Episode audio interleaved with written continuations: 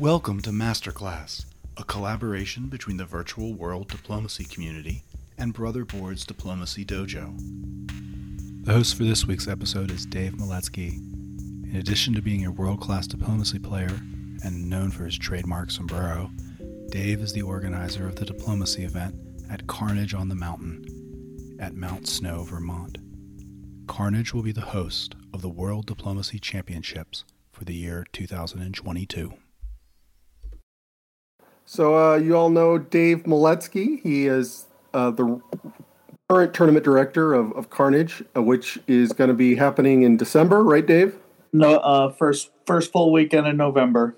First full weekend in November. Okay, uh, and it's going to be in person this year. Yep. Yeah, might might just be the first in person tournament in the United States uh, this year. And uh, Dave is a longtime commentator and uh, has strong opinions and educated opinions about the game of diplomacy. He is going to talk to us about uh, identifying playing styles and, and how to deal with them. Uh, thank you, Dave, for giving us your time. Yep. All right. Well, um, so I'm going to, just like the last one, uh, talk for a while and then uh, expect to hopefully have a question and answer session. So um, the first first thing point I want to ra- raise is that um, people when they're thinking of uh, mostly others play styles because uh, you always want to think the best of yourself. Um, uh, you, you, it, there's a tendency to break uh, uh, axes up into uh, a good one and a bad one, and I want to dissuade that notion. So I'm going to throw out a couple of uh, axes that um, can define uh, different play styles, but they're not going to be. There's not going to be a clear good and a clear bad, and I'll explain that further as we go along. Okay, and I'll also have. Uh, I also have uh, jotted down hopefully recognizable individual for each of these uh, that um, you'll be able to uh, um, mostly understand. All right, so um, so one uh, th- this is not going to be a comprehensive list, but it's a pretty uh, replete list, and you'll. I think uh, once you, I start going through this, you'll get a sense of how to um, partition axes of uh, that define play styles out for yourselves as well. All right, so the most uh, I want to start with the simplest and most recognizable, which is uh, risk seeking versus risk averse. Um, as uh, uh it, it, it's pretty self explanatory, but uh, for diplomacy, um, the risk seeking player is going to uh, be more prone to um, take chances, want to get a cross stalemate lines more quickly, play an up tempo game, um, and uh, not worry about um, interior lines as much, and uh, just try try to um, be aggressive more than anything else. The risk averse player is going to play a more cautious game um, to uh, n- not uh, allow units behind their lines, try to uh, make sure they have fronts and hold on to their home centers and so on. Um, so I don't know. Uh, hopefully, if any of you have uh, met him or uh, seen uh, the Chris Martin's WDC videos, Nathan Barnes is a, a, classic example of a risk-seeking player. Um, he uh, is the tournament director of the Wash, uh, the tournament that ran in Seattle for many many years, the WAC. Um, and I would say, um, as a paradigm uh, paradigmatic case for the risk averse player, um, Adam Silverman, who I think you all are familiar with um, as a DBN broadcaster, also a co-organizer of Whipping in San Francisco. Um, both and and so this is uh, what I was talking about before. Both the both sides of the axis um, still host top level players, even though you know, they're uh, diametrically opposed. Um, and I, I'll have one more thing to say about that later on, but uh, that that'll be in the concluding remarks. All right, so Dave, would you say that one uh, type is is more likely to solo than another, whereas say uh, risk averse might be more likely to be included in a draw?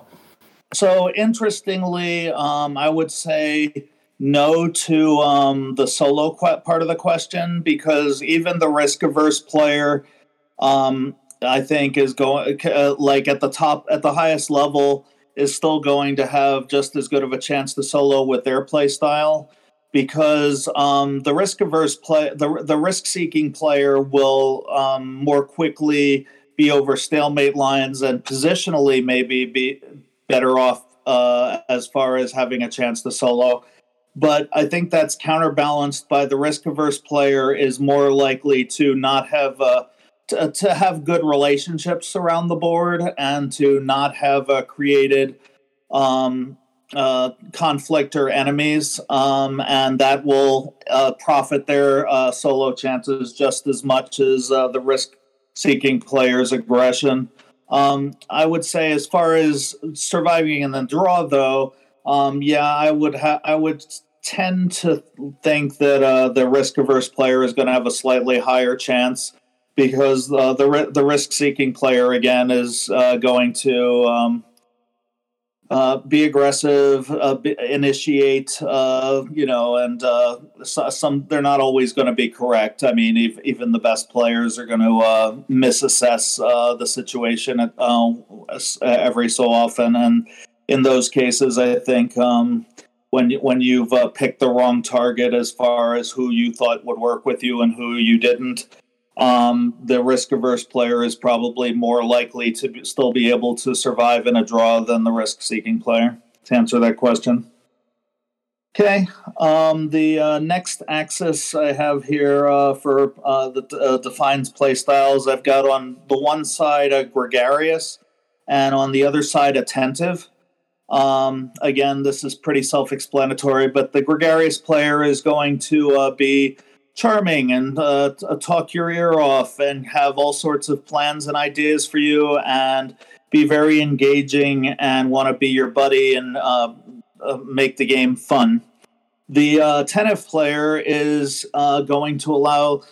is going to be paying close attention to you and be intently listening, be um, showing you a lot of uh, respect or deference, uh, you might interpret it to be. Um, so, al- although that's not necessarily what's going on, so I would say the paradigmatic cases I have of each of these is I've got uh, Ed Sullivan as the uh, paradigmatic case of the gregarious player, and Peter McNamara as the paradigmatic case of the attentive player. And again, uh, just like in the pre- previous on the previous axis, both both of these uh, are top level players. Like both both of these uh, play style play styles uh, can be successful um, equally well. Um, I've only got a couple more of these axes just to as as examples. So um, let's see. Uh, got a short term versus long term uh, players. So the short-term player, who I have Jim O'Kelly, who was the uh, leader of the, Weasels, the Chicago club for many many years, and created it originally. Um, it was a great player. Um, he uh, he his style is uh, very um, t- uh, get what's in front of you. Uh, you know, he's very dotty. Um, he'll uh, grab anything he can, but then he's going to trust his diplomacy, um, which is excellent to be able to talk himself out of the consequences that would ordinarily befall somebody that's behaving like that. Whereas the long term player who, uh, let's see, oh, I've got a Doug Moore down here as a long term player, is going to have uh, an overarching strategic idea um, at every point in the game. It might not always be the same one because it's going to adapt or change with the circumstances, but it's always going to have an idea of where he wants to go. He's going to be thinking several turns down the road, even if it's not a, a perfect uh, uh, prognostication. Um, and is very much uh, not likely to just uh, one dot somebody because he's trying to uh, orchestrate the board a certain way and uh, his relationships a certain way. So, same question for you. Would you think that uh, one style versus the other is more likely to solo or survive? Um, I would say in well, in this case, uh, the uh, both both Jim and Doug have ha- had their share of solos. So again, I think uh, both styles can succeed at that. Um, as far as uh, surviving in the draw, um, uh, I, I, think uh, both. I, I, honestly, I think both can survive in the draw just equally as well. Um, it, it's it's it's just a matter of uh, what what your skill set is to accompany the the style you've chosen. For instance, if you're trying to pursue the short term play style, and you're not uh, you're you know if you're a good strategist and a good tactician, but you're not a particularly good diplomat you're probably going to fail until you figure out your diplomacy because um, you know you can't just be annoying everyone around you and not ameliorating it with your diplomacy um, and hope to survive. You know you you have to have uh, if not friends in the game then at least um, a date some detentes on your borders. Um, so I, th- I think uh, it, it any of these play styles, if you're not good at them, are going to you know you're you're probably not going to survive at the draw but that's because of your skill and experience level not because of the, these styles in particular. Um and the last axis i have here uh written down is uh, uh tenacious versus adaptable. Um so tenacious, I think uh, Nicola Sahuguet is a great example of a tenacious diplomacy player who will um, really, uh, and to, to, to uh, go to Natty's question uh, for this axis in particular, really um, fight to be in the draw, fight to remain on the table. Uh, maybe, you know, maybe uh, uh, not as much of a chance of soloing but um, is going to uh, really try to have friends, really um, going to make uh, tactically sound choices, uh, uh defend aggressively where needed, um, and not expose themselves to elimination. Whereas the adaptable player, um, who is TG? Hmm, I, I, wrote down initials for everyone and I can't remember. Oh, uh, I would say uh, Tanya um, Tanya Gill is a, a adaptable player um, where she will um, sit down and if she's stabbed someone or if someone stabbed her or something has happened somewhere on the board, um, she's going to parse that reality immediately into a new picture of what her best interest is going to be for that turn and it might differ wildly from the preceding turn. Um, she's not. She's unlikely to hold like uh, she might profess uh, in diplomacy to hold a grudge, um, uh, but she's unlikely to hold a blood feud with somebody unless she finds them you know, capricious or unreliable. She's going to immediately, from turn to turn, take the new information and convert it to her best advantage. Um, and it's not and and you know both Tanya and Nicola are top level players again. Um, uh, so the the uh, point of uh, the these and other axes on which uh, you can identify play styles is that uh, yeah, it, there's a lot of different paths to success. That's what I what to me makes the game so elegant is that there uh, if if you just had to choose one, um, you would really it would really be much worse of a game. But uh, I've I've named eight um, play style uh, uh factors that factor into play styles, and there are uh, several more as you can imagine.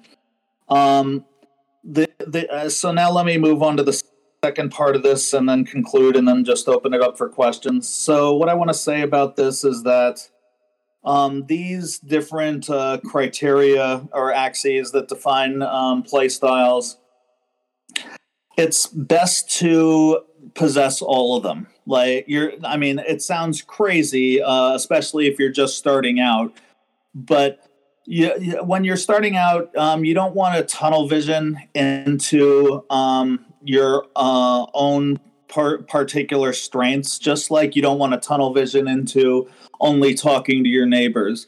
To become a real top level player, uh, you it's very important. Like you you play to your strengths and you you know you make your best decisions obviously from turn to turn.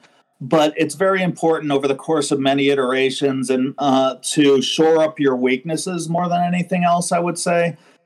Um, so let's say uh, in in uh, let's say you're a risk averse player uh, the, then you've got to give yourself some practice in being risk seeking it doesn't mean you have to change your core tendency um, but you need to be able to jump ship to the opposite side of the spectrum when um, it's when it suits your purpose in the game. Uh, because all of, as I mentioned, all of these uh, have at least one top level player who is a paradigmatic case of representing um, that that particular axis of a play style. Go ahead, Natty. Yeah, so you said you need to be know when to switch. So I guess that's the, the question. When when do you know? What what is the the the signal that you need to switch up from a gregarious play style to a, a more uh, um, uh, uh, attentive play style? Like you need to do more listening. What what is the signal in game that, that your play style is not going to serve you well for that type of game?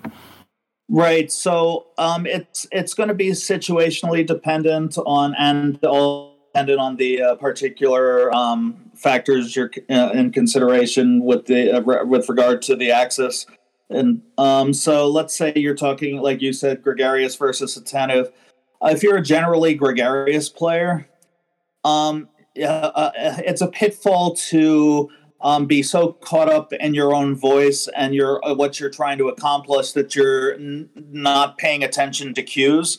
Um, and similarly, if you're a if you're an attentive player, um, you you you might end up uh, listening. You might end up being too quiet and insufficiently assertive um, in conversations, and the other player might walk away from the conversation with you thinking uh, that nothing was accomplished. So the, there's a balance that needs to be struck, and if you so if you're again like uh, uh, if you're a top level player, like uh, the paradigmatic cases I have on both sides of this are Ed Sullivan and Peter McNamara. Um, Peter is going to still excel at a you know I w- being uh, fully gregarious, but being friendly and assertive and um, not uh, just staying completely quiet during the diplomacy round. And similarly, Ed is going to be paying uh, attention and uh, is very aware of cues. You know, it's not. So again, it's a matter of I would say, in an, to to answer the question, it's a matter of skill level, like I was saying earlier, and an experience level um, that will tell you when to flip. Like, uh, but ultimately, the important thing is that you want to acquire all of these. You you, you want to have the ability to um, go uh, to, the ability to flip. Uh, that you're not just you don't have gaping voids in your game. And then when the situation presents itself, you have confidence in your ability to um, assess what's going on. Uh, so I would say that um, uh, if if you have if you possess uh, uh, open a core open mindedness, which I'm going to get to in a second, and you you have a, a, a wide variety of tools in your toolbox, um, then you're going to be much better suited to make good decisions in the moment, and you'll be able to better identify when to stray from your core tendencies because um, you'll have the experiential basis to do so. So um, uh, I, I think uh, the the last bit here is just um, some things that'll help you develop your own play style. Um, obviously, uh, like I was saying, with experience, practice. It's a truism that uh, practice is going to make you uh, make you better. Um, and as long as you avoid the pitfall I was mentioning earlier, where you are um, tunnel visioning into uh, a, a, one or a few uh, different elements that prevent your uh, broader growth. So, an example of this, and very very uh, frequent example of this in uh, new to mid range players is um, they they show up at some major event and they have lesser goals for themselves. Um, so let's say uh, uh, you show up at uh, uh, what was the biggest one last year, VDL or something, v- VWDC, whatever, BDC, and um, you think, oh, um, if I can get in a draw here, or if I can get into the top uh, third of the players, or whatever, if you're setting um, lesser goals for yourself, then you end up uh, hamstringing yourself uh, and your results because you need the pre like if you're going to go for it uh, even if you're a risk averse player you still need the practice in going for it.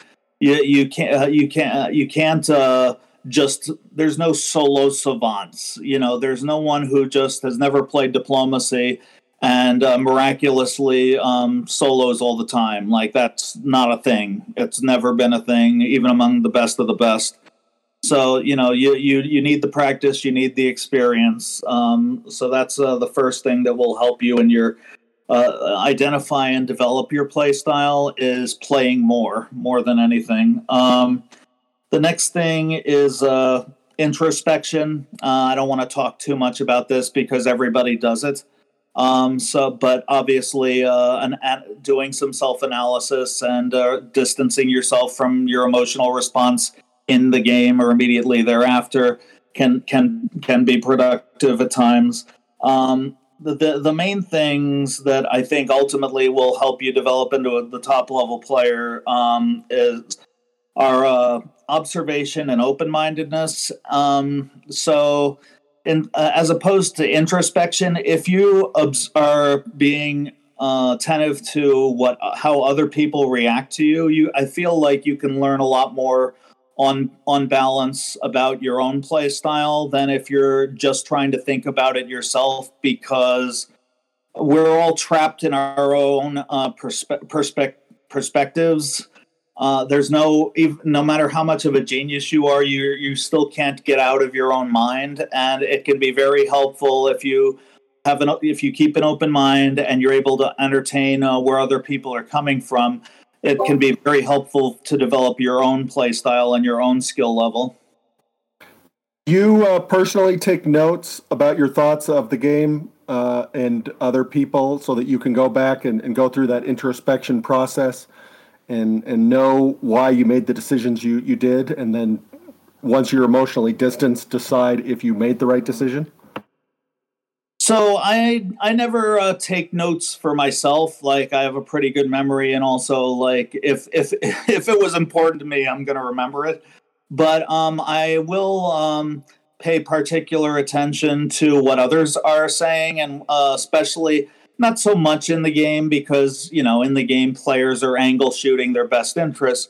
But uh, when you're sitting at the bar after uh, uh and you're shooting the shit and trying to rehash uh, you know x y and z that's the time that not just for myself but i've seen many many many players are really gaining insights and improving their game. Um, the ones that are genuinely like uh, listening and open-minded and ask and inquisitive and trying to ascertain like how like the, the the best of the best, like the uh, Andrew Goffs and Doug Moores of the world, the Adam Sigels, the uh, you know whoever else. There, you know, that's a long list, but uh, they're they're never asking like um, like why did you screw me over, or they're never asking like um, how, you know how, how how they're never asking a question about the other person in the AAR it's always, how could I have communicated better? Or how could I have gotten you to work with me? Or it's it's always something where they're trying to learn about themselves. Like uh, like if you if you ever have a conversation with Adam Sigel, um, Andrew Goff, uh, you'll see what I'm talking about. Like that, it's it's it's always a learning process. You never stop learning, even if you've won like uh, you know a bunch of tournaments and several world championships and what have you. Um, and that that's how you uh, uh, you know get to the top level and stay there. Um, and the the key the key the key element above all else, like I said, is open mindedness. If you if you are trying to constantly improve your game and you're not closing yourself off to data, um, you're and no and you divorce yourself from your ego and, and emotions and you know just uh, that's that's the best way you're gonna have that's the best way you're gonna improve is you can't take you can't take a string of results no matter how extensive it is personally because that's how people burn out of the hobby um, and worse you know like uh, there have been some excellent players who just couldn't deal with bad results and the fact of the matter is no matter how good you are you're going to get bad results. I mean that's just reality. Like there's going to be uh, bad, frustrating games. Uh, famously, uh, Edi Birsan has told me and others several times about how uh, from 1978 to 1988, every time he showed up to an event, he got eliminated. You know, 10, 10 years of getting eliminated.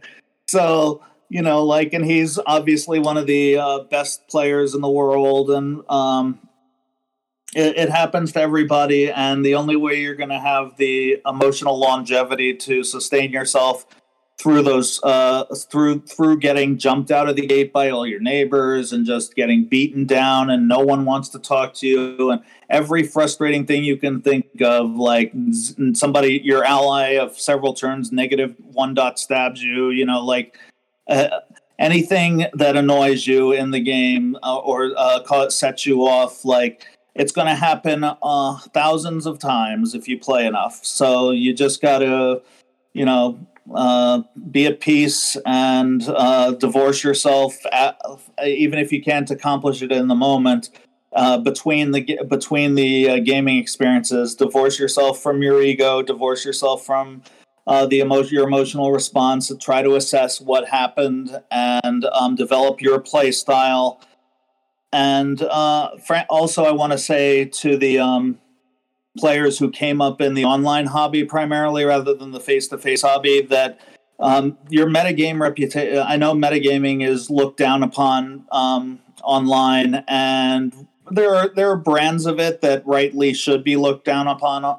You know, for example, uh, showing up with two buddies and then colluding to get a result. Like, obviously, before the game has even begun. If you're allied, that's not cool. But like, there's brands of metagaming that are going to not only be um, permissible but desirable for your um, because your metagame reputation is an important part of your skill set.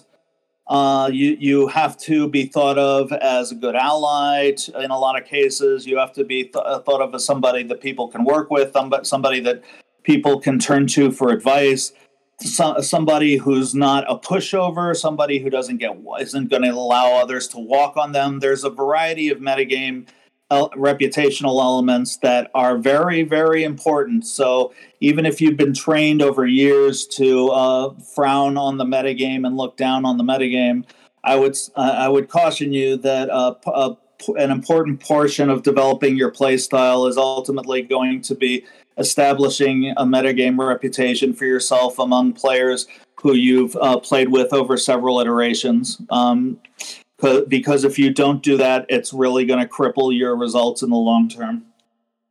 Um, I think that's uh, most of what I wanted to uh, say. So now we can just uh, open it up to a question and answer session. Uh, so a lot of this was about identifying your own play style and uh, working through your own play style, but do you also use this information to categorize opponents' play styles and, and, and how you can best take advantage of that information? Oh, hundred percent. Um, uh, again, at the at the highest levels, uh, players are going to be adaptable, and uh, you won't be able to pin them down exactly. But hundred percent. A perfect example of this is um, uh, there's several players like uh, I, uh, the the two that come to mind uh, of the of the of the best of the best are uh, Tom Kobrin and Adam Silverman, who I've played many games with over the years, and both of them are better diplomats than I am. I'll just say that right out of the gate. But um, I, I will uh, for for many many games I would just hands down defeat the, them tactically with inferior amount of pieces and frustrate them. Uh, Eric Mead is another one, and it's not because I'm uh, you know tactical genius. Uh, it's because I understand their playstyle. Like I said earlier, Silverman is risk averse and um, so you know when somebody's risk averse there uh, i i i told uh, silverman in person uh, one time that because he was he's like oh, why are you saying i'm a terrible player because i you know i joke around with my buddies and whatever um so i'm like uh, uh, you adam you have the crippling weakness that you always make good moves and he's like, I don't understand what you mean. And then I explained it to him, and then he's like, Oh, now I understand what you're saying. You know that like if if you're always making just like sound or optimal moves uh, that uh, w- without considering the context, you know, it just what would be good moves in a vacuum, you're going to end up with really frustrating tactical results when you play against the best players. Now you're going to end up with fine results when you play against most players, you know, 70% of the players but if you know, like at the highest levels, people are going to just, if you're predictable like that, people are going to know what you're going to do and be able to defeat it by doing the stupid moves. You know, and similarly, um, uh, to take it away from tactics for a minute, um, uh, with uh, uh with um, diplomatic play styles, like for example, uh, if if if I'm interacting with somebody like a uh, Nathan Barnes, or there's a there's a bunch of players like this. Jim Bob Burgess, rest in peace, used to be one. There's a lot of players, Matt Shields, who will want to uh, if uh, you you can identify that they want to do something interesting or exciting or fun or new. You know, they don't want to just do the thing that they've done a thousand times, and so if you identify that in somebody, then you can pitch some crazy shit to them that might get you some advantage in the game at uh, either early on or later on, um, and they might go for it. Whereas if you're talking to somebody who's not gonna, uh, who's just like a bloodthirsty shark, like you know an Adam Sigel or Chris Martin or whatever, uh, they're they're going to think you're just straight bullshitting them, or that you you're talking down to them, or that you know they're not going to want to work with you in that exact same context.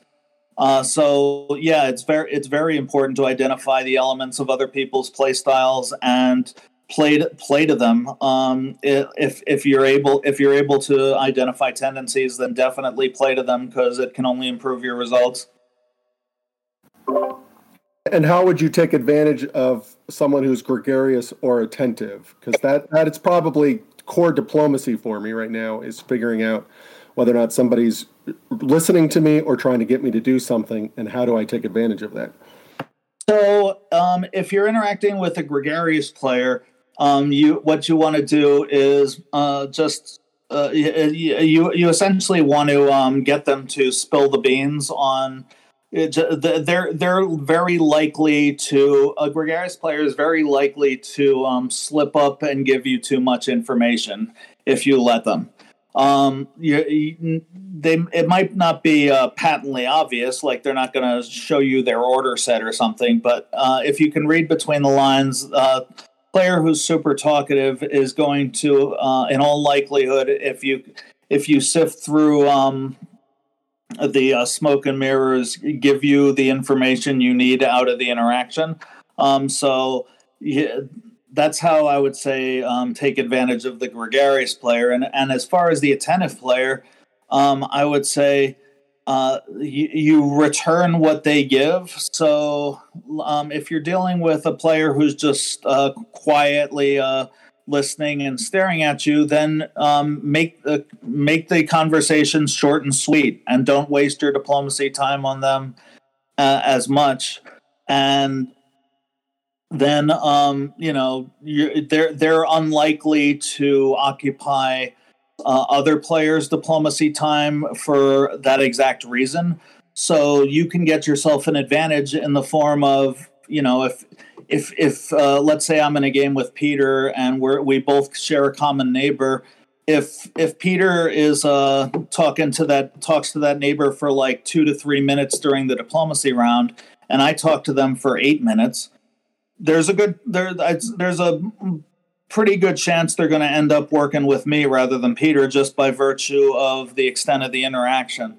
Um, uh, again, it's a matter. Of, they're obviously uh, skill level and um, amiability. There's a number of things that play into it, but in a vacuum, uh, it's somebody you get somebody you spend more time interacting is more likely to uh, work with you than somebody who's spent almost no time interacting with them. So that's how I would say uh, you take advantage of the uh, attentive players. Uh, uh, but again, like I said, at the top levels, play, just cannot reiterate this enough that players will occupy all of these spaces.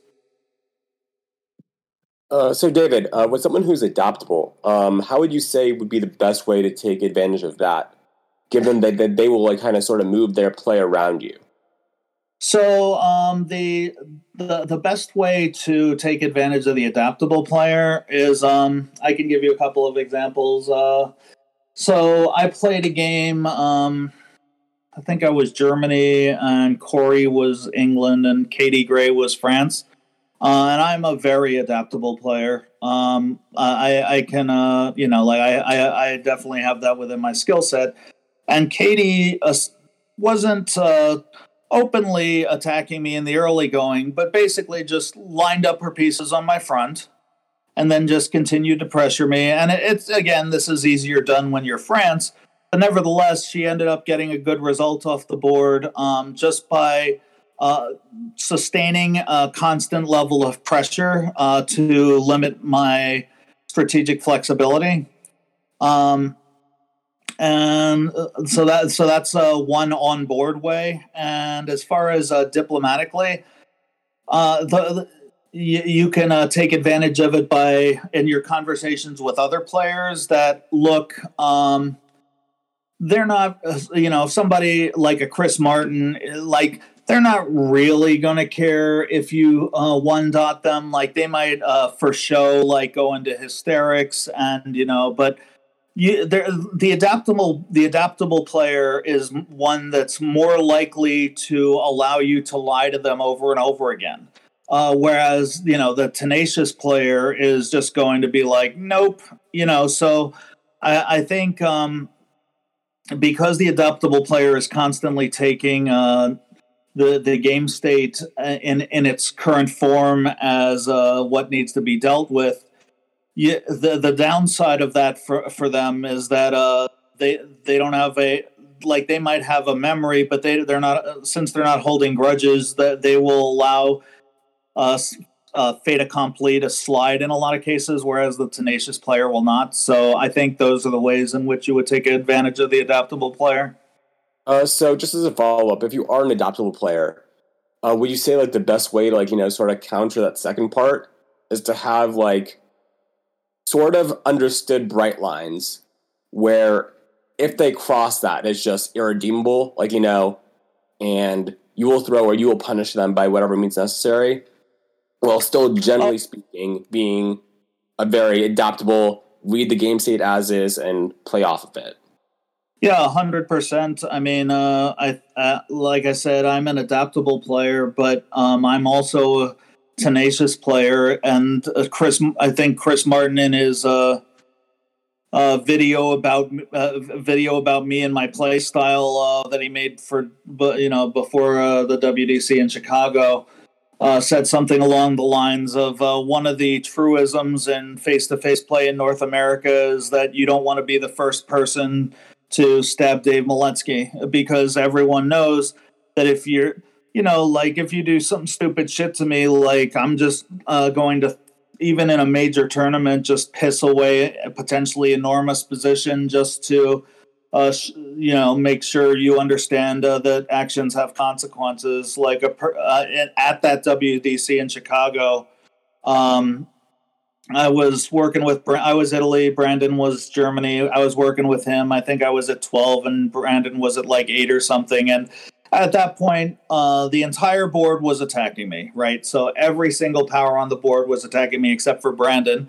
And I'm like, you know, at that point, I'm like, fine, uh, I'll deal with it. And Brandon will go uh, suck up Scandinavia and get more centers, and then um, uh, then some of the pressure will come off me and maybe I'll have a chance and blah, blah, blah, blah, blah. So that's what's going on in my mind. Brandon then uh, proceeds to send an army into Bohemia to start screwing with me and is like no longer working with me, even though literally everyone else on the board is attacking me rather than profiting himself. And so at that point, I'm like, are you kidding? and so I pissed that that was the only round uh, I didn't uh, get a top uh, leading into the top board of that tournament because I proceeded to then throw away that 12 center position in order to get Brandon and uh, later and also myself eliminated from the game. So you know you I think um, yes uh, is the short answer that you do have like again uh, to to reiterate like I've reiterated many times you want to possess all of these and even if you're an adaptable player, you still have to have a tenacious uh, re- metagame reputation, and you have to be able to be willing to do what needs to be done. Or, uh, like I was saying earlier, um, and what you asked the question about, that people are to uh, treat you like a punching bag otherwise. What would would you say the distinction in your mind is between being a strategic player and an adaptable player because they seem to go hand in hand in my mind. So uh, everyone has to be a strategic player to an extent, unless you're, you know, the greatest diplomatic savant that has ever lived. And uh, you know, if if you're a Pied Piper, then maybe you don't have to be a strategist. But for any mortal, uh, you know, you have you have to have some uh, degree of being a, a strategist. Uh, I would say that's I would say that's being a strategic player is not something I would put on an a one side of an axis to define play styles because I would hope and expect that everyone is a strategic player. Um, like maybe not when you're starting, maybe when you're starting out, your understanding of the you know strategy is minimal, um, and you're going to be poor at it. But that doesn't mean you're not trying. You know that doesn't mean you're not employ- trying to employ the skills. It's just the skills aren't developed um, so I would uh, I would think that being a strategic player is not uh, something that would be on an axis with something opposed because I don't even know what would be on the other side. You know, being a non-strategic player, it doesn't make any sense to me. Thanks for having me. Uh, if there if nobody else has any further questions, Th- thank you, Dave, for your time.